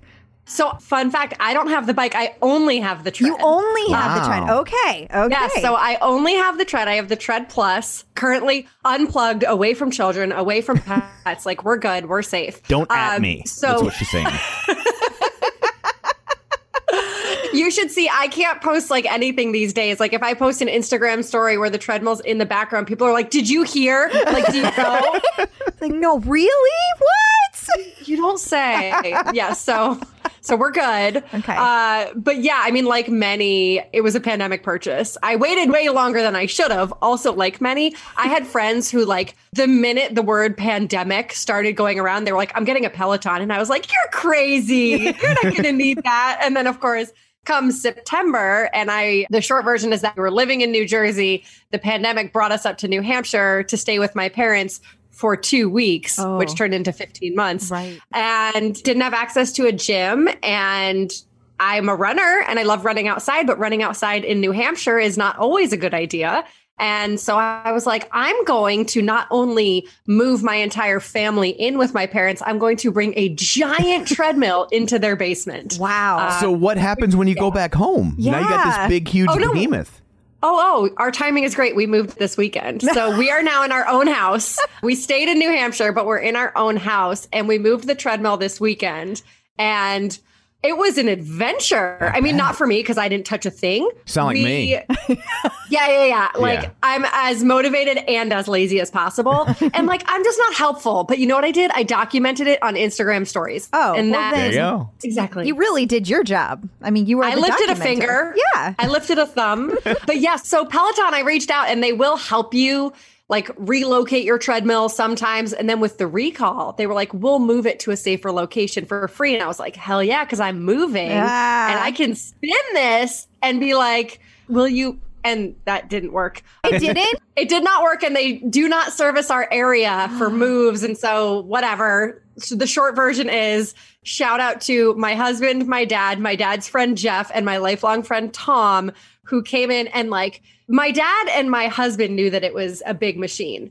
Jeff and Tom are like, you really need four guys. It's a treadmill. How heavy can it be? And I'm like, it's the heaviest thing I've ever been near. Yeah. Like Yeah. it's 450 pounds. And they were like, there's no way. There's no way. And I'm like, okay. Hence me documenting it and watching these four dudes because they had to move it up a flight of stairs Oh. into a truck. Like they did great. I love them. I offered to pay them. They said no, thank you. I was thrilled with that. So they are not available for hire. They told me that the next time we move, the treadmill stays in the house. Yeah. So I will be buying a new one someday. But for now, You do start to weigh those options though, right? You're Oh, like yeah. you're like, okay, I've been here X amount of time. I've gotten my money's worth out of this. I don't want to move it. I'll buy a new one. Right. It's just not Yeah. worth it at some point. I mean, it is so massive. Is it on the ground floor of your new home? ish. Ish. Um, it's either the ground or it's not the ground. Like I guess I don't know how to answer that. Like it's in the basement, but we could drive the truck to the basement Okay. entrance. So the basement has an outdoor entrance walk that does not have Okay. stairs. Okay. okay. Yes. So they were able to drive it. Moving it in was very easy. Pro- like it looked easy. Um, from where I stood, which Yeah. was far away. Um, yeah. Which was on great. Instagram. They- you were Right, standing on right. Instagram. Yes. Yeah. I should have made a highlight, Yeah. but really it was a exciting Sunday here in, in New Hampshire. I bet it was. And I'm super curious did they have to take it like completely apart? Or Yes, I did help with that part. My husband and I did that on our own. He like watched the tutorial video. You know, it was a whole thing again with the tools. Yeah. Um, but I like stood there while he did it and was like, "Let me know if you need me to keep anything steady." And he was like, "I need you to not touch a thing." And I was You're like, that's my jam. Dude, yeah. the fact we moved to Peloton treadmill and we are still married. Like, Yeah. wow. Yeah. I mean, Wow. that, That was is the real that would have been really stressful for me to watch. Like oh, I would have been I was just so think- worried. I was thinking that the whole time. I don't I'm- think I could have documented it because I think I would be stressed out the entire time. I'd be like, "Don't you? Are you sure that goes there? What if there's a missing piece? Does piece?" the new iPhone have camera stabilization? Because you'd be shaking the whole Yeah, right. time like a frightened chihuahua. I will say my husband is the only person on the planet that I would trust to do that because Okay. he's very good at this stuff, very capable. Meanwhile, my dad is trying to chime in, like, bless his heart. but my dad is like, what if we take this rickety ladder from when I was a teenager, we lay it on the stairs, we slide the treadmill up with a blanket. I'm sitting there and I'm just like looking at my husband, like, do not, do not, do not let this happen. Oh my God. Um, Like, yeah. This is my a dad's Laurel and busting out like short. I'm not doing this. Yeah. yeah, and I'm like, Dad, you know how much I paid for this machine. Right. So just putting that out there. So anyway, it worked great. I have the treadmill. Pandemic purchase. okay, so now how long have you been running? I know it's a long time, but I don't know when you started. Yeah, I started running in 2008 or 9. I tend to not remember. It's a blurry time, mostly because I had just moved to New York City out of college. And so it was a lot of like dollar slices of pizza and boxed wine, a lot of boxed wine in that time. And um, I was a dancer growing up. Running was punishment, hated it. Like refused to run the mile in gym class, was like, I'm not interested. I hid under the bleachers, popped out for the last lap. So that was not a thing that I did. And then I moved to New York City, couldn't afford to join a gym, didn't want to continue dancing. Like I wasn't going to be a professional dancer. So I needed something to do. And my roommate, who I found on Craigslist, had all these medals hanging on her wall. And I moved in and I was like, oh my God, I love your necklaces. They're so shiny. Like, what are those? Because at the time, like, statement necklaces were in. Like, the J. Crew bubble necklace was all the rage. And I'm was like, cool. Was your roommate. Flavor Flav? What is happening? Similar, similar. No, like a sweet girl from Syracuse. So no, I was like, she has like medals or something, and I jokingly was like, I like your necklaces, and she was like, oh, those are my half marathon medals, and I had never heard the term half marathon. I had heard of marathons, But even that, I didn't really know that everyday people ran them. I was just like, oh, yeah, it's a sport that professional people do. Right. And then that was really how it started. She was like, you should try running. And so I wore my jazz sneakers, I, you know, was a dancer. So my lacing up my little Capezios. How I didn't like roll an ankle and just roll right into the East River, I do not know. But it helped that my first run was only like 30 seconds because I didn't know. And so I like go out our apartment and I'm like, I'm going to go for a run along the East River. And I just like sprinted. And you were like, exhausted. and I was done. I made it like two lampposts, and I was like, "Great run today, crushed it!" Like couldn't have been more than forty-five seconds, and that was my run. Your But- playlist consisted of of thirty percent of a Ramon song. Yeah, yeah, exactly. Like it took me longer to power up my like old school iPod that had you know the dial went like like that noise, you know. Didn't even get to that, but I was motivated by it. Like those two lampposts. The next day, I was like, what if I could make it to that lamppost and then that one. And then once I got a little further south, I learned there was a dog park that was exactly a mile from our Oh. apartment. And so, and I was like crazy about dogs. Didn't have one. I was just the creep that went to the dog park without a dog. You went to go Um, visit. That's all I the mean, petting it's with none better of, That's all the petting with none of the poop. Why would you? Exactly. That's a, that's a and win-win. it's socially acceptable. Like Yeah. people like when you give their dogs attention. You can't go to a playground without a kid. No. Right. That's weird. No. But Yeah. you can go to a dog park. You'll end a up on a list. Yeah, we don't Yeah. we don't want I that. I don't want to be on that list. No, no, no. So that was my motivation to the dog park. Then it was to the dog park and back. Signed up for a four mile race, half marathon, marathons, and been doing it ever since. I still feel like a new runner, I think, because I wasn't one growing up. But yeah, I've been doing this for more than a decade now and have somehow made a career out of talking about this thing that I do. So that's a pretty cool uh, turn of events there. It is. And on that note, like what inspired you to start the podcast? Like why were you like I need to talk about the running that I do? because I always need to talk about something. Uh, I have a very hard time staying quiet. So I was a journalist. I majored in journalism in college. I had a dream of being the editor in chief of Dance Spirit magazine because dancer. And that's what I went on to do. So I interned at Dance Spirit in college. I worked my way up. I became editor in chief. And of course, just as I get this dream job, I'm like starting to lose interest in dance. I had just kind of like, I wasn't dancing myself. I started to feel a bit removed from it, even though I spent all my hours doing it, but I had started running. And that to me was so exciting. That was in 2010, 2011, when everyone had a running blog. And it was like everyone had one. Yeah. So I started Ali on the Run, which was a blog. And I would write my posts about my morning run. I could write 2,000 words about a four mile easy run. Like, it was so dramatic. I always had a story to share. and I would write them on the notes app on my commute. So on the subway, I would sit down and I'm like furiously typing, email it to myself, get to the office super early before anyone was there so I could upload it and post it to my blog. And then I would work all day. And like, I was just so excited to talk about running. And then once I sort of realized I wanted to make a career change, which was for a few reasons, but I went freelance and I started working for myself.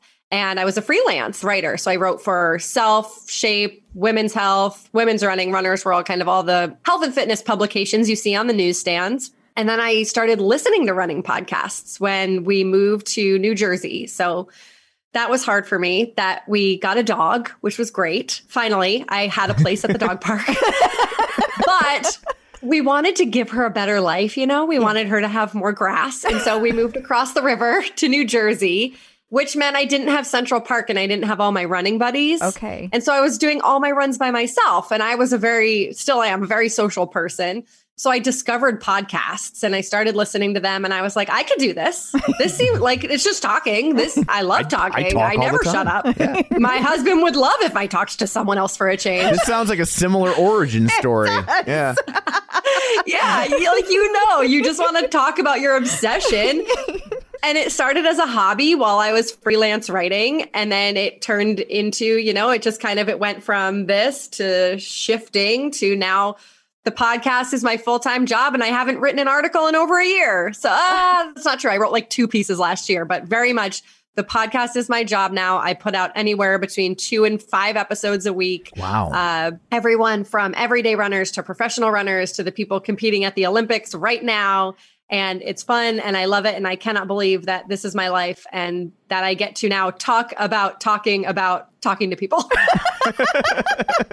that made is sense. amazing and Yeah. inspiring. I got to say, I'm like, whew, yeah. see, Tom, it thanks a can lot. She's going to quit her job now. the hell? she totally should. Well, thanks for with, like- joining us. I'm so sorry. Do you want me to move your treadmill for you? I'll. Whatever you need. Yes, to a much smaller house, apparently.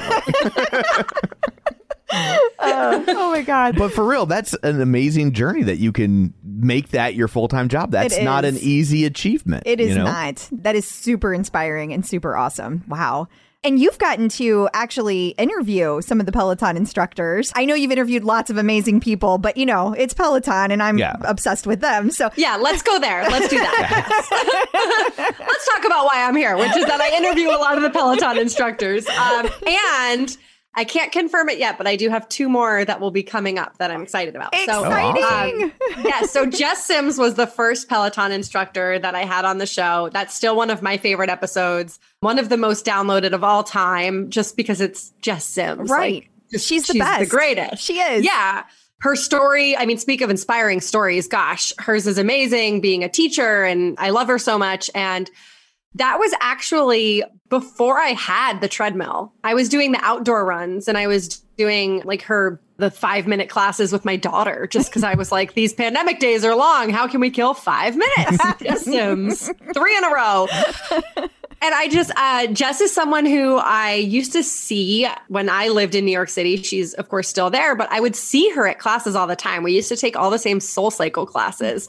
And she just had this like aura about her. And she wasn't teaching, she was taking the classes, but she was always front row and she just seemed cool. And then I learned who she was. And then she started teaching at Fhitting Room and I would take the classes there. So she was just someone that I thought she's cool and her outdoor runs I was loving. And so I was like, let's get her on the show. Let's see about this. And it blew up. Like people loved the Peloton episode. Then I had Tunde on. That one, oh my gosh. Okay, so I finished recording with Tunde. We talked for like 90 minutes. I had to lie down on the ground. and keep in mind, Tunde doesn't teach on the treadmill. Like I follow her on Instagram. I watched when they did the Beyonce class. you didn't take the class No, because you I don't, have a bike. no, but it was so hyped that I was like, I want to see what this is about. So if you look at my stats, it's like one ride. It's like, well, last place. Hey, you're doing Um, better than me. yeah, yeah, no kidding. But I was just so inspired. And, you know, Tunde's another one. She just has such an amazing story. And I had to lie down after we finished and just like bask in all that is Tunde. And so that one was great. Maddie Majacomo has been on. Olivia Amato has been on. Matt Wilpers was just on a few weeks ago. I've never gotten so many DMs from people being disappointed to learn that he is not single. Um, I didn't realize just how many people are like deeply in love with Matt Wilpers. So yeah, it's been so fun having them on the show. You know, I love hearing the stories of how they got the job at Peloton. You know, it's funny when Jess was on. So the first one, we talked so much about getting the job and learning to be an instructor and learning to be live and learning the cues and learning to do all the shout outs. And I feel like recently I don't want to say strayed because it's not accidental, but like when Matt Wilpers was on, we didn't talk about that at all because it's just there. I feel like you can only ask them so many times, like, is it hard to run and teach at the same time? They're like, yeah, it is. And so I run like, oh, Becs Gentry too. How did I miss that? Becs was on. Um, and we talked all about her running the Olympic marathon trials for Great Britain. And that was awesome. She's my crush. And Olivia. She's she's and all of them. amazing. she's like so fast. It's just like I can't even like comprehend that she is able to run that fast for that long. And she makes it look so easy. I mean, I don't know, you're a good runner, you're a fast runner, so it's don't, no, no, no. Do not Becs Gentry to me. Let's not. Let's not. When she's like, well, you know, it doesn't count as my run because I only do like eight miles and it's only at like an eight minute pace. And I'm like, oh, yeah, no, that is relatable to me. Oh, I know when she's like doing a warm up run and she's like, you know, anything seven and below. I'm like, that's cute, Becs. yeah, yeah. I'm like, I'm not even on my treadmill. I'm just watching. this is my stretch time. Yeah. Well, I understood that before you got the tread, that you were debating getting the tread because you have Crohn's disease. So it kind of like came into play of your decision. Is that accurate? Yeah, definitely. That was a big part of it. Um, so I've had Crohn's my whole life. It's a digestive disease. The short way to explain that is I am in the bathroom urgently and often. And that makes running really challenging. Even when I'm not having a flare up, I'm still using the bathroom a ton when I'm running. Today, I think this morning I ran seven miles and I, I'm like, I only had to stop and go to the bathroom twice. Wow. That's like really good for me. Normally it's three or four times on a seven mile run, which is my normal now, but it's annoying. Like Yeah. it takes more time. It's inconvenient. There's not always a bathroom where you need one. I joke, I'm going to get kicked out of this town for how often I have to use the woods as my bathroom. and that I'm telling so many people that now publicly is not helping my case. So it's fine. There's only like two cops in this town. I don't know if they listen to this, but hopefully not. So, Officer, Pecora, Feel if like you're you're listening, please let me stay. but it's hard. And especially in the winter, even if it's a beautiful winter day, there's snow on the ground. I can't just run into the woods. Yeah. There's snow up to my neck. Like all these things that most people probably don't think about when it comes to running are on my mind constantly. And so for me, the ease of being able to have a treadmill in my home, which the new one in our house is right next to a bathroom. Very excited. At my parents, I had to go up the stairs. Not always convenient. No. Um, like how dare they not build me a bathroom in their basement after I have so graciously lived with them rent free for 15 months? Like thanks. And move the So- tread in. Like, let's not forget that. Yeah, yeah, honestly. Honestly. God. So now it's right next to a bathroom, which is very exciting for me. But even that, I mean, I can rarely get through a 20 minute class without having to jump off the treadmill. I know there's such heated debate over the pause button. I'm super not interested in the debate.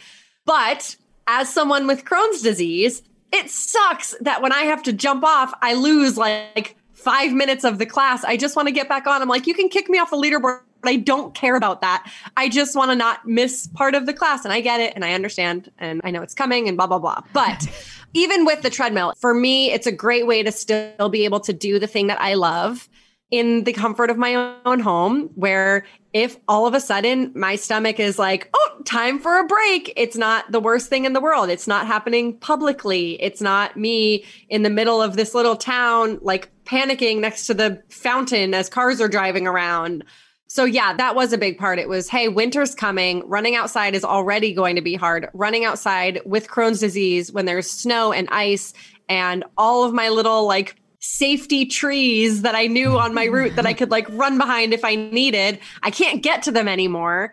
And so yeah, that was a big factor for me and it's really come in handy because fun fact about Crohn's disease, it gets worse when you're stressed. You know what's stressful? A pandemic. Yeah. Living with your parents, all those things, no childcare for your two year old. So, certainly, I've been extra stressed for the past year and a half. And so, my stomach has been a mess.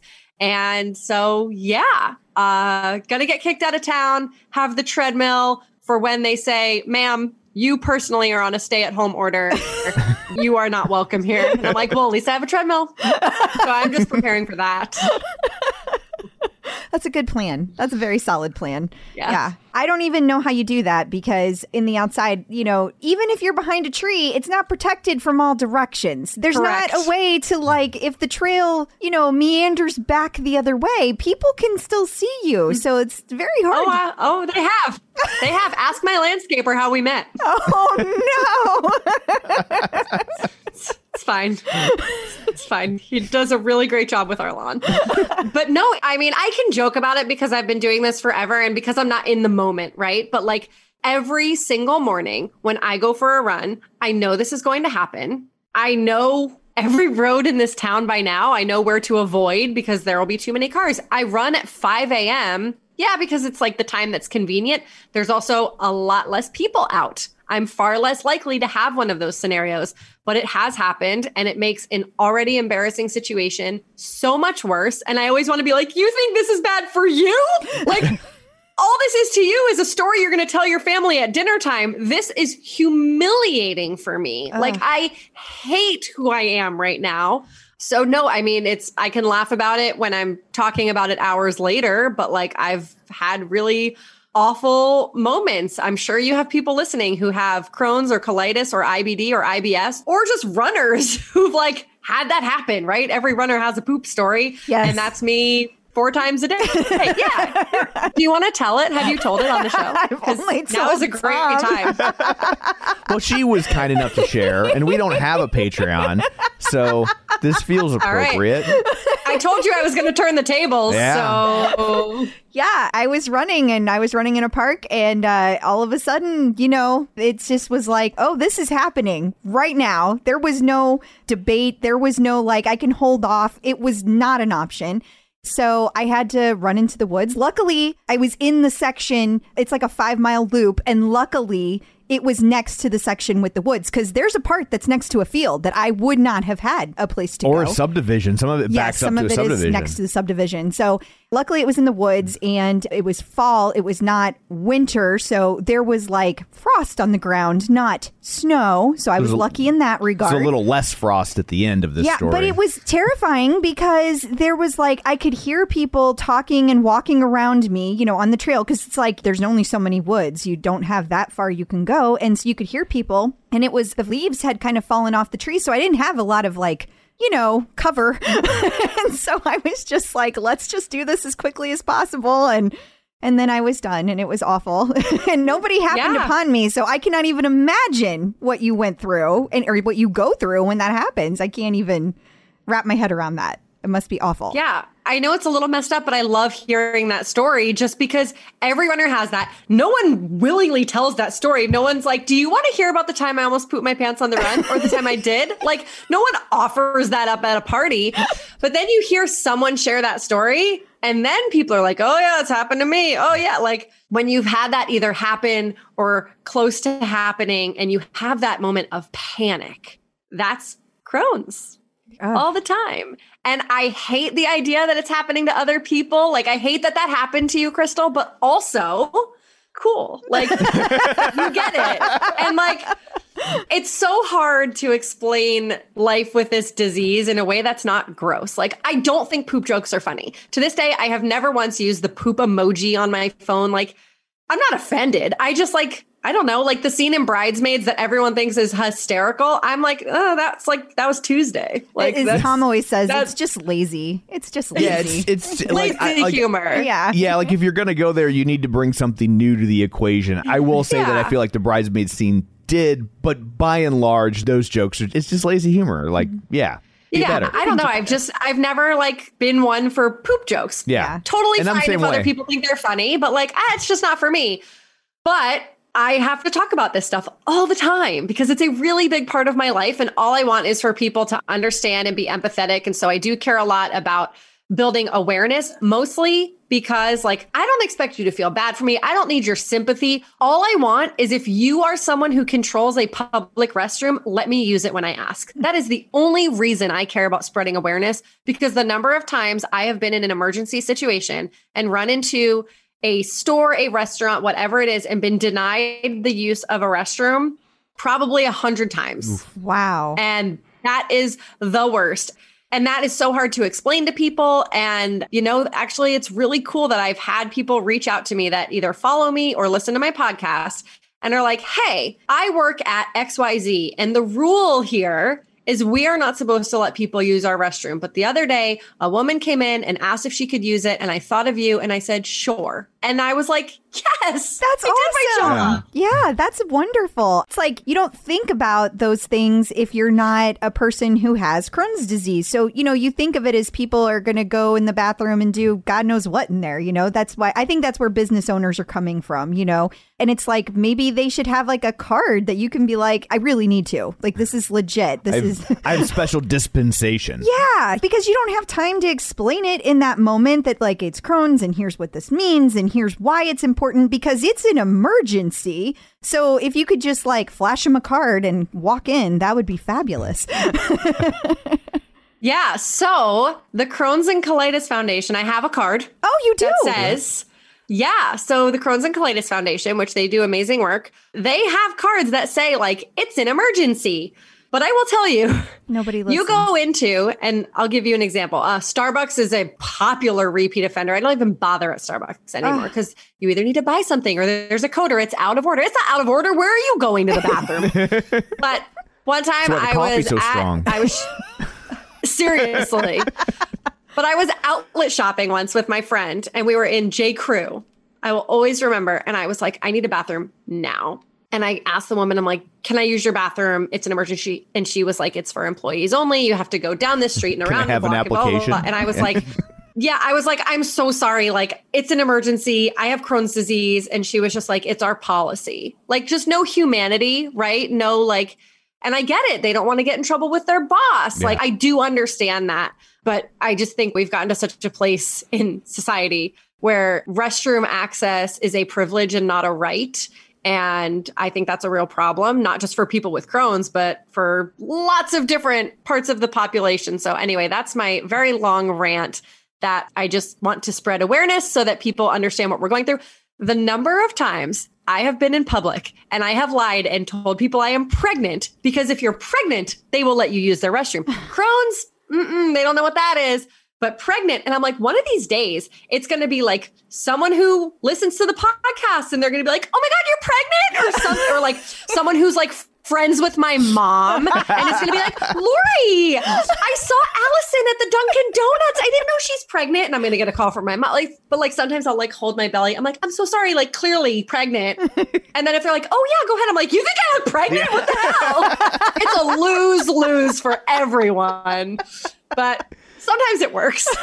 You saved your dignity, but you lost your self esteem. It's uh, and got a phone call from my mom. So. So, how did you become an announcer? You said you were announcing a race. How did that happen? Was that because of the podcast? Kind of. I feel like everything I do at this point is intertwined. It all sort of comes back to running. So I joked a couple years ago saying that my dream is just to stand at a finish line and cheer for runners. And then I was like, wait, that's a job. like that's what the announcers do. And this is when we were in New York City. Actually, we were living in New Jersey at the time. And that New York is where New York Roadrunners is based. And that's who puts on lots and lots of races, including the New York City Marathon.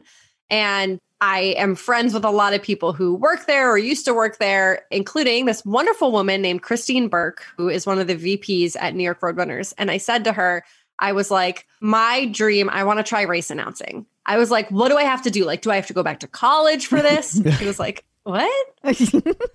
college? Like, no. um, but I didn't know. I was like, like, are there courses that you take? Like, how do you learn this masterful art of saying, good job, good job? Like, where can I study this? Meanwhile, I've like run a million races at this point. Like, I don't know. Just imposter syndrome was something new. And she was like, Yeah, let me talk to the team and see if we need any more announcers. And like New York Roadrunners has announcers. They have a team of like 12 that they rotate around all these races. But she vouched for me and gave my name to the events team. And they reached out and they were like, Hey, we have a race this weekend or like in a couple weeks our first ever the newport what was it the newport 5k i think it was in new jersey which was cool because i was living there and they were like we need another announcer and i was like oh my gosh like i'm so nervous so honored i thought i would be like shadowing the other announcers no no i was by myself at race day central they like hand me a rough script and they're like yeah like do whatever and i'm like what? Like you're just giving me a microphone and power? Like I'm going to be playing Family Feud up here before you know it. I was so nervous. And I guess I did okay because then they asked me to do more. And then I got to be one of the finish line announcers at the 2019 New York City Marathon, which Wow. was the last year that they had the New York City Marathon. So that was one of the best days of my life. Just it literally is standing at the finish line and cheering for people and just seeing it's magical. And I cry when I think about that day and those stories. So it's really cool. And then when we came up to New Hampshire, there was a running company up here called Millennium Running that they do a lot of the events in New Hampshire. And I ran one of their races, posted about it on Instagram, being like, this was so fun.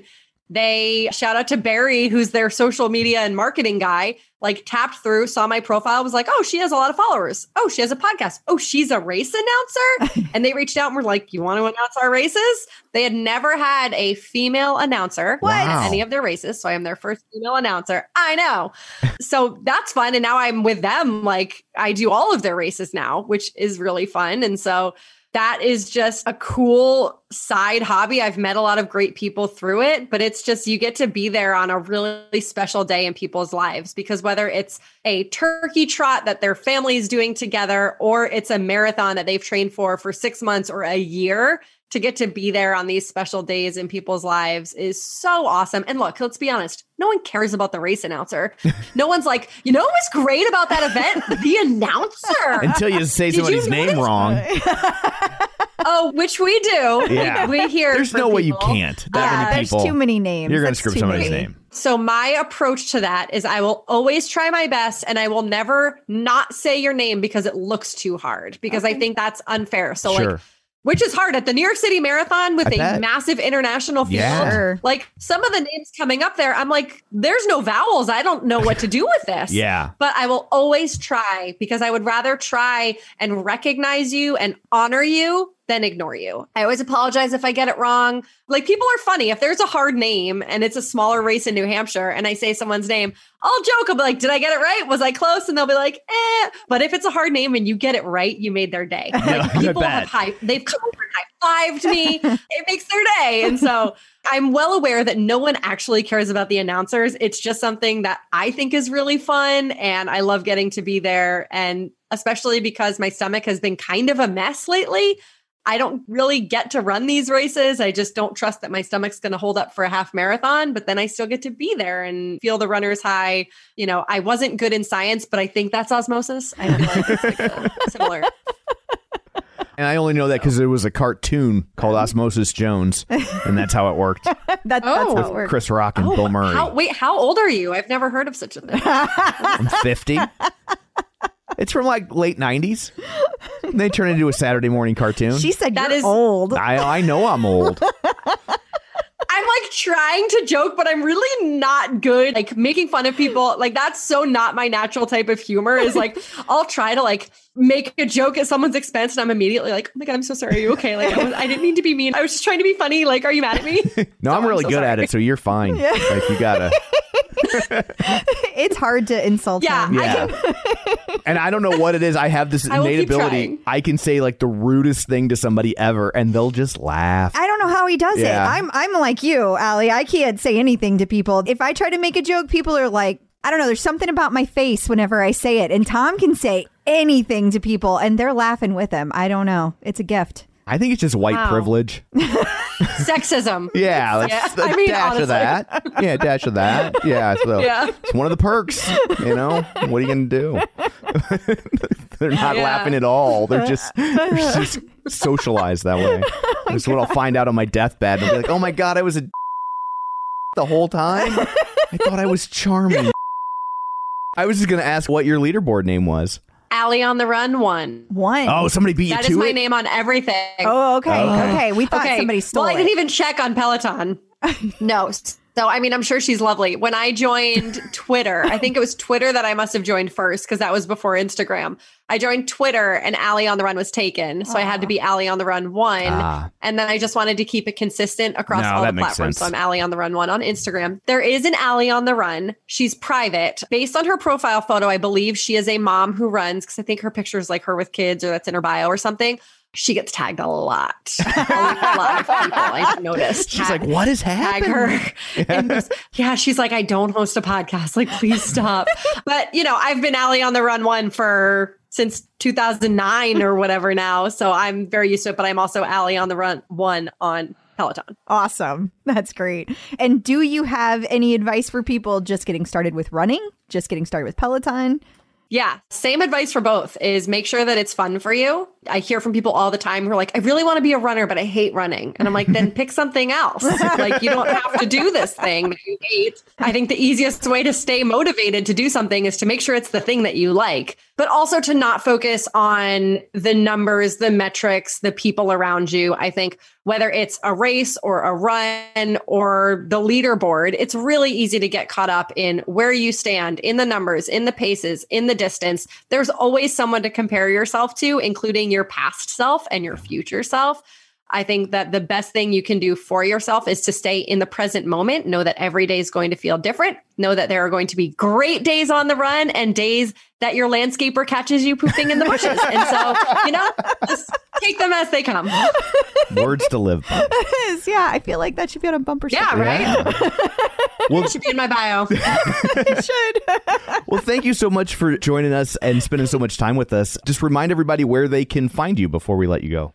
Yeah, Ali on the Run one everywhere on social and the Ali on the Run show podcast, which is on all major podcasting platforms. It's on iTunes, Apple Podcasts, Spotify. My blog is Al or my website, I guess, is Ali on the Run blog.com. Cause again, Ali on the Run was taken. So Ali on the Run blog, which is like so dated now, but whatever. so yeah, check me out. Follow along the show. I promise it appeals to all runners. You don't have to follow professional running. You don't have to be any type of runner. My goal with the show is that everyone in this community feels seen and represented and welcomed. And that if you run, you are a runner. You get to own that title for life and would love to have you. That's awesome. Awesome. Thank you. Yes, thank you. So I guess that brings this episode to a close. What, pray tell, do you have in store for people next week? Uh, next week, we are going to talk to Jennifer Barker. Uh, she has created the group, let's see, Muscles, Milestones, and Motivation. And I may not be saying the three M's in the right order, but, But they're all uh, in there somewhere. They're in there, and we're going to hear all about why. And like, this group is amazing and has grown super fast. So, lots to hear about. Awesome. Well, uh, until then, where can people find you? People can find me on Facebook at facebook.com slash Crystal D. O'Keefe. They can find me on Instagram, Twitter, the bike, and of course the tread at Clip Out Crystal. And you can find me on Twitter at Roger Kubert or on Facebook at facebook.com slash Tom O'Keefe. Find the show online at facebook.com slash the clip out while you're there. Like the page, join the group. Uh, don't forget our YouTube channel, youtube.com slash the clip out, where you can watch all the episodes in their entirety. And of course, sign up for our newsletter at theclipout.com. So that's it for this one. Thanks for tuning in. And until next time, keep pedaling. And running.